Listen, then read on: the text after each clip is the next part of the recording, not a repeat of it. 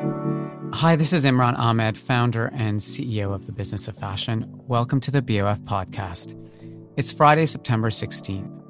It's been just over a week now since Her Majesty Queen Elizabeth II died at Balmoral Castle in Scotland.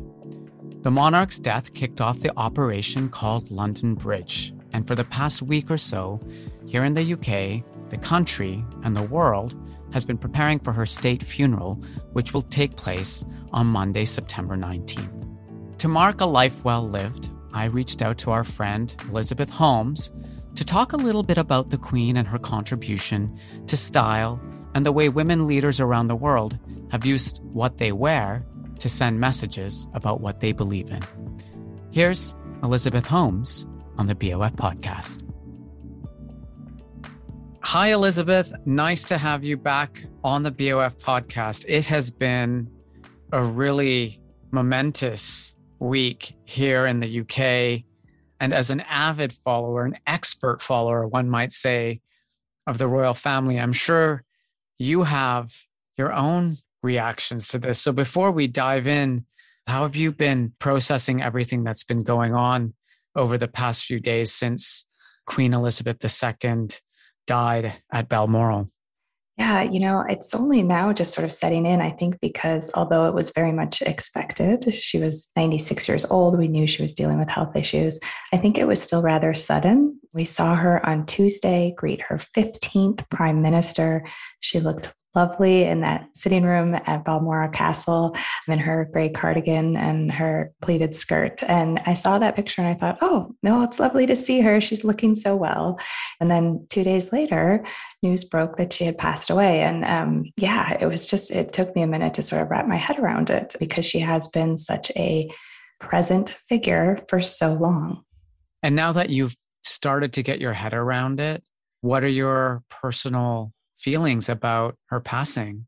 I was thinking, what was it that made her story so compelling to me to follow as not just her fashion, but her life as a journalist? And I think what I kept coming back to is that she was a queen. It was a woman navigating this very complicated landscape and the competing roles of sometimes of head of state and family matriarch. And I think royal watching has been for so long about women and by a lot of women. And I think the conversation changes a little bit now that there is a king on the throne. Well, here in the UK, as you can imagine, it's not just kind of dedicated royal watchers like you and you know people who actively follow the royal family or media that regularly covers the royal family that's been kind of commenting on her passing, it's really been kind of wall to wall, 24 hour coverage and a lot of reflection on her contributions, some hand drinking, as you referred to, about what King Charles III might bring to the monarchy. But what's been the reaction in the United States where you're based? It's interesting because I think that a lot of people watched her for a very long time and they feel a sort of sadness, but it's certainly nothing like I would imagine the grief that you all are experiencing right now in the UK. I was last in London for the Jubilee in June, and I was really struck by the outpouring of affection for the Queen. And there have been a lot of sort of overdue conversations about the complicated institution that is the monarchy and what its future holds. But certainly at the Jubilee, it seemed that people were able to separate that institution from the individual and celebrate yeah. the Queen. Yeah, it's been interesting. You know, my family are Indian immigrants from Kenya, two countries that are also linked to the British Empire and then what was became known as the Commonwealth. And my forebears left India as laborers in the colonial system under the British Empire after colonization. And so when I was looking at coverage in India and in Kenya, where my family hails from, there has been a lot of commentary on like what this means about the institution of the monarchy. I think widely there are like very positive feelings about the queen as an individual, as a person who has represented this kind of steadfastness and stability and continuity know, she's just been always there. You know, growing up in Canada, we sang God Save the Queen just after we sang the Canadian national anthem, Oh Canada. But now I'm seeing calls out in the world for the return of the Kohinoor diamond and the Star of Africa, these like incredibly valuable gemstones that became part of the crown jewels. And so, yeah, there are some conversations out there saying, well, what does this mean for the institution of the monarchy? Mm-hmm. And I think um, what the queen did as the sort of face of this for so long, and especially in the last couple decades, she portrayed a sort of soft power, right? Hers was a commitment to duty. She was serving her country. Even in her Jubilee message, she signed it, Your servant. And that sort of approach to monarchy, I think, carried a lot of people through. And now these questions, I think they're very valid ones about the role of it and the future of it. But certainly, while during the Queen's life, the focus on her put forth sort of the most romantic idea of royalty.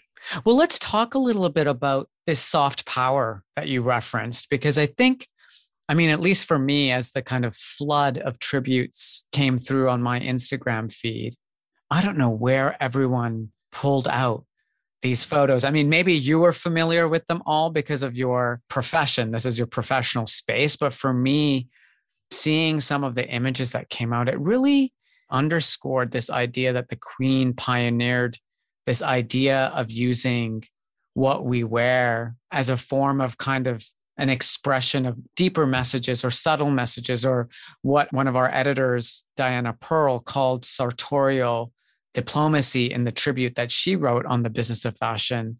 I mean, what can you tell us and tell our listeners about how the Queen came to use sartorial diplomacy in what she wore? I think the Queen was trained from a very young age to understand the power of her visual presence, right? Even as a princess, she was sort of paraded in front of the cameras and they were striking a very specific note. Again, you know, as a young girl, when she was 18 years old, she became the first female member of the royal family to serve full time in the military. And so she suited up during the war efforts, and there are pictures of her crouched down, changing attire. And those are sort of the most valuable sort of visual currency to show that she was devoting her life to duty. And then after the war, she was quickly pivoted pivoted back to this idea of a romantic princess to give people in Britain and beyond, uh, you know, something to hope for. And from there, you know, she took to the throne at the age of 25. She was a very young woman, sort of taking her place, I think, on a global stage that was dominated by men. And she was just very aware of what her clothes did for the brand of the monarchy. You know, they were there to win hearts and minds. And so those early days, I love seeing all the early pictures of the queen resurface on social media because it's just the most glamorous. You know, we'll never see something like that again. Certainly not in my lifetime. But then I think she's not somebody who people thought was like really into fashion, but I think she understood the power of clothes and she dressed very thoughtfully for a very long time. And so she used things like the color of her outfit, especially when she was traveling overseas, to perhaps match the host country's flag, right? It's a gracious gesture that you're giving, and you don't have to say a word, right? Your clothes do your talking for you. Yeah, one of the examples that kind of struck a note with me was that on visits that she made to Canada, she wore a maple leaf mm-hmm. brooch and that signified some kind of nod to like a really important symbol within Canada. But there were also, I think, bigger shifts that she made. Like you mentioned the glamour before. Some of the early pictures, you see her in those crowns and tiaras and like the really gilded stuff. She kind of moved away from that and saved that kind of dressing more for the formal occasions and became, would you say, a bit more accessible or relatable in the way she dressed? While yes, still regal. Think, yes, I think that was really important. And I think those early days where you saw a lot of those glamorous shots, when you're dripping with jewels, that's wealth is sort of a conveyor of power. She needed, as a young queen, to assert herself in that manner. And because it was sparkling tiaras, it didn't feel like this aggressive power grab. It was just this beautiful queen who was owning her throne. And then certainly the monarchy changed dramatically with the entrance of Princess Diana in the 1980s. And style wise, the queen had a real competitor there, and all the attention went to Diana.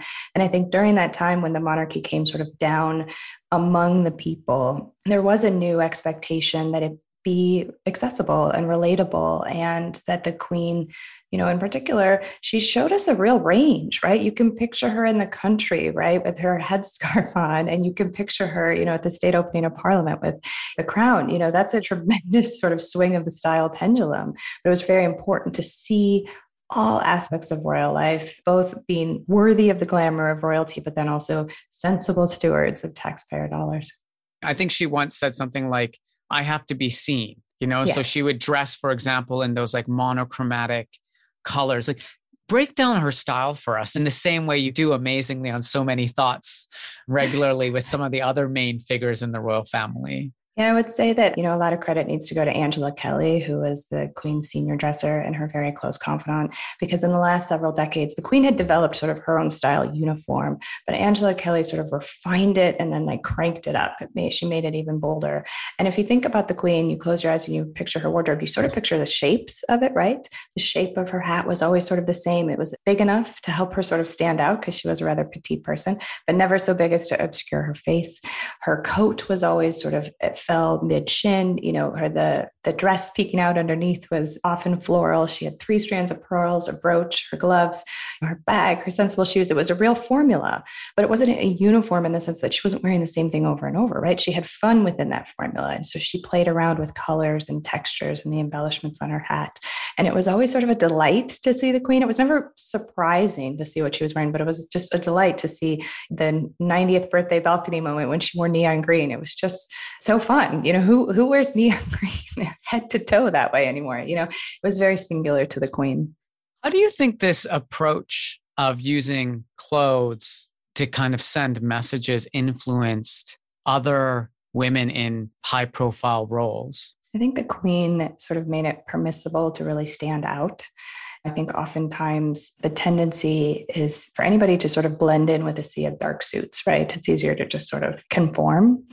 And the queen, because she was so bold right up until the end, I think gave permission to women and other political figures to stand out, to choose something. I see, you know, Nancy Pelosi here in the US, and, you know, when she's dressing in the Ukrainian colors, flag colors, it's like, oh, yeah, that's very queen like in that approach. Mm-hmm. So, are there certain moments that you would call out from her incredibly long reign of 70 years that were really kind of the most iconic moments that you remember from everything that that people have been sharing over the past few days since her passing? Yeah, the images, it's funny, the images seem to sort of bookend her reign that media companies are choosing in, in, their tributes. And so it's either the very young, glamorous queen who's portrayed in these gorgeous portraits, or it's the very familiar queen of her 90s where she's on a balcony or in a crowd and she stands out. I particularly love the middle period. I feel like it gets sort of glossed over her middle age, but she was not going quietly there. Even, you know, when Diana was sort of razzling and dazzling on the scene, there's some fantastic pictures of the queen at the Royal Windsor Horse Show, for example. And there's one where she's wearing this like beautiful tweed, long pink cape. And then in that time period, she also was experimenting more with hats, with interesting hats, because she knew photographers would take pictures of her face and a really interesting shaped hat would sort of liven up that picture.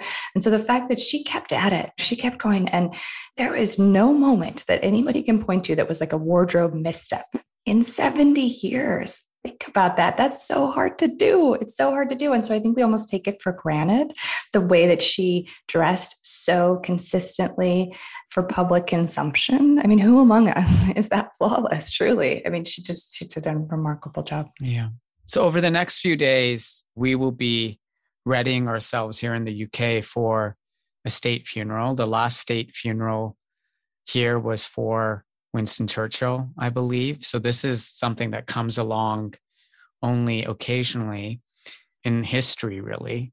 What might we expect to see in terms of how the royal family and other attendees dress for that state funeral? I guess recently we had the funeral of Prince Philip which might give us a bit of an indication. But what are you expecting to see at the state funeral? Yeah, you know, I've, I've wondered about that and the ways in which fashion can participate in the conversation or not, right? I think that um, certainly jewelry is a very intimate part of the royal family collection. And I would expect to see some of the queen's most loved pieces, her brooches and earrings, to be maybe shared among the female family members.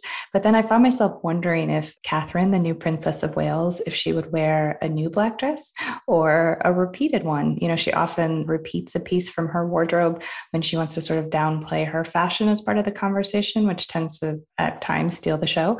So I think the royal family will try and put forth a sort of sensible approach to this too. That's such a big part of their brand. And so who wouldn't expect everybody to show really turned out? I think it will be a somber and appropriate tribute, especially to what the queen did with her clothes. I guess we saw the first sign of that the other day when the so called Fab Four made that surprise appearance I believe it was in Windsor. Yes. Um, and the um, dresses that, you know, Kate and Meghan were wearing, nobody could identify them, but they were so true to their signature styles. The black dress that Catherine was wearing looked very much like a Jenny Packham dress I'd seen her in before. Meghan, same thing. She went to her signature boat neck look.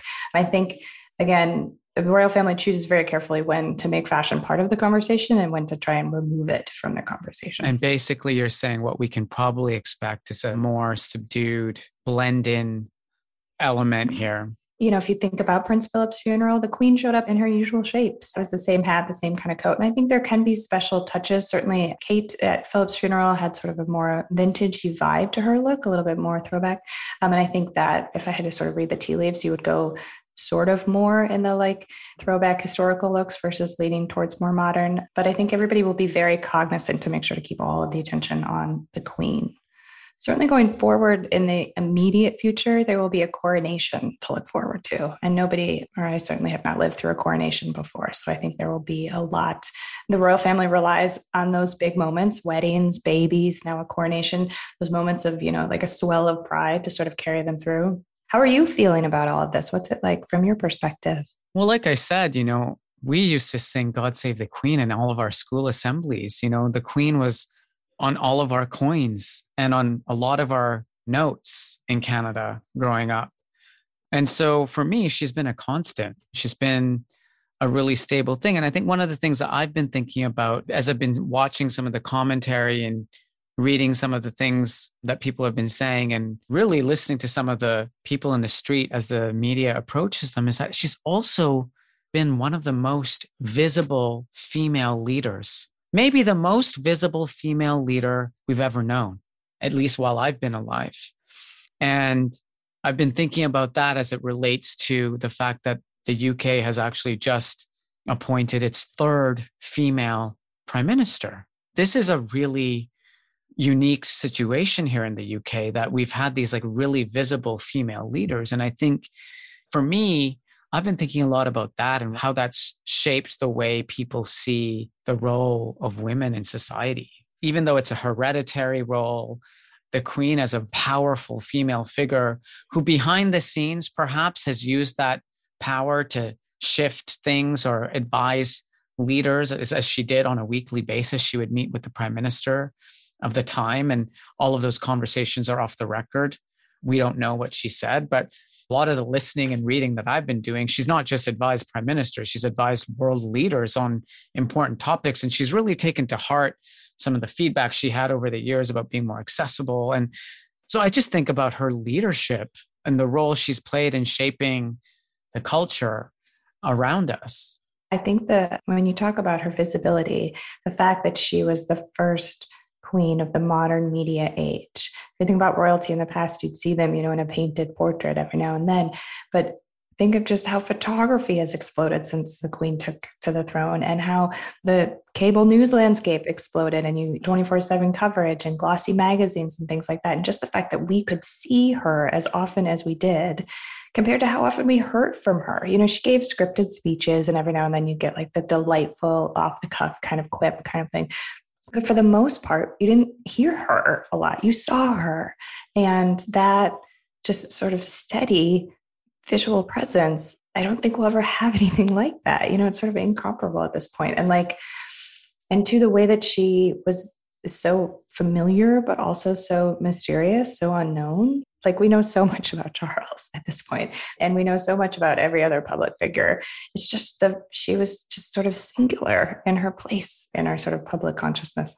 Absolutely. I, I went over to Green Park the other day where people have been laying these floral tributes, and it's kind of mind blowing to see just the thoughtfulness and the effort that people have gone to to write these notes. Mm-hmm. And you really see that she's, for a lot of people here in the UK, she's really part of the, almost like part of the family for people, you know? And so I think the next few days are going to continue to be very emotional here. There's a very thoughtful, somber mood. But I also felt a certain sense of celebration around a mm. life well lived, 96 years, working until almost the very last moments of her life. Two days before, as you said, she was bidding farewell to her 14th Prime Minister, Boris Johnson, and welcoming her 15th Prime Minister, Liz Truss. And the fact that she passed away peacefully with her family around her only two days later is in, in her favorite place, Balmoral Castle. Is, People would um, ask me all the time if when she was alive if I thought she would ever abdicate. And yeah. I always said, no, this was her role for life. Truly, I think when you hear that clip from her 21st birthday speech in South Africa, where she sort of dedicated herself, that's being played over and over, it's on every podcast, every newscast. And you listen to that and you just hear from such a young age her conviction and her commitment.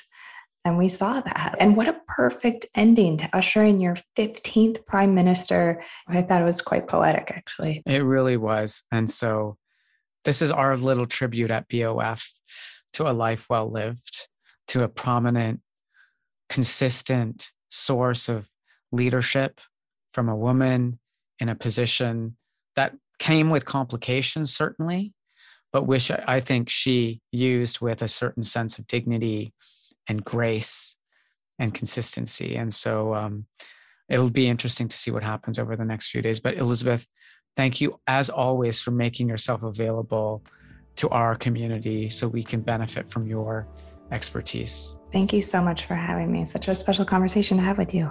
Thank you. The BOF podcast is edited and produced by Emma Clark, Kate Vartan, and Eric Bria in the BOF studio team.